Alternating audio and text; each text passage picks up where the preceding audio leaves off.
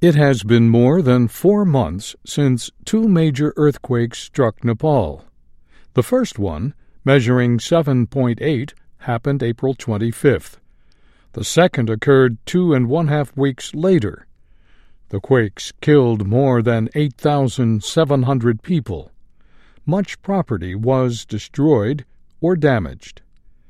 Today, Nepal is struggling to rebuild its tourism industry. Foreigners and the money they spend in Nepal provide jobs for thousands of Nepalese. The country's Himalayan mountains have long been a popular area for mountain climbers. Ramesh Prasad Thamalo works for Ecological Treks in Nepal. He spoke to VOA as he prepared to welcome his first group of hikers since the earthquake in April. We are sending the, the six German people, you know, to the mountain. Similarly, other companies they are also doing. So there are few trekkers. They already, you know, they're starting their trekking activities on the mountain. The Germans are among a handful of foreigners who will climb Nepal's mountains this autumn. They have set aside concerns about the safety of hiking trails high in the Himalayas.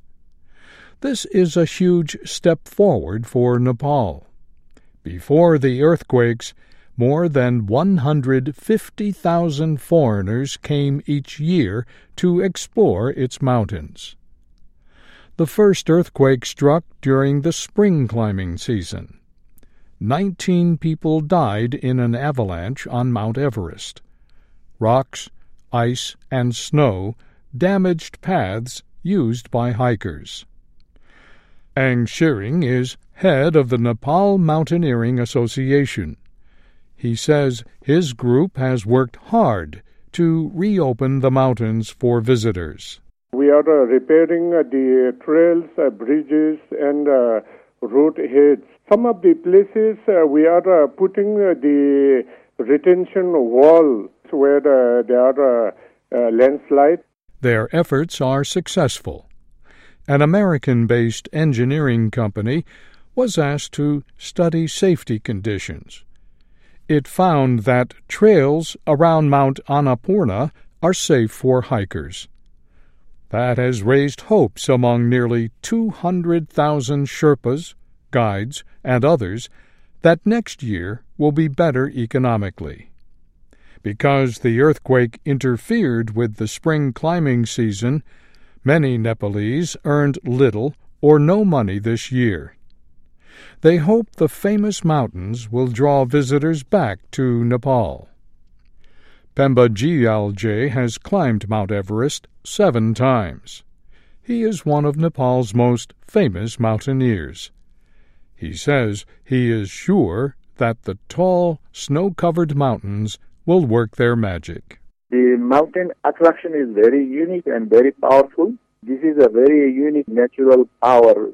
It's very difficult to explain. Fiona Marshall is with KE Adventure Travels, a company based in Britain. She says Adventure Travels will operate in Nepal this year after carefully studying the areas where it operates. She says her company is already planning trips to Nepal, although demand is not as strong as before the earthquakes.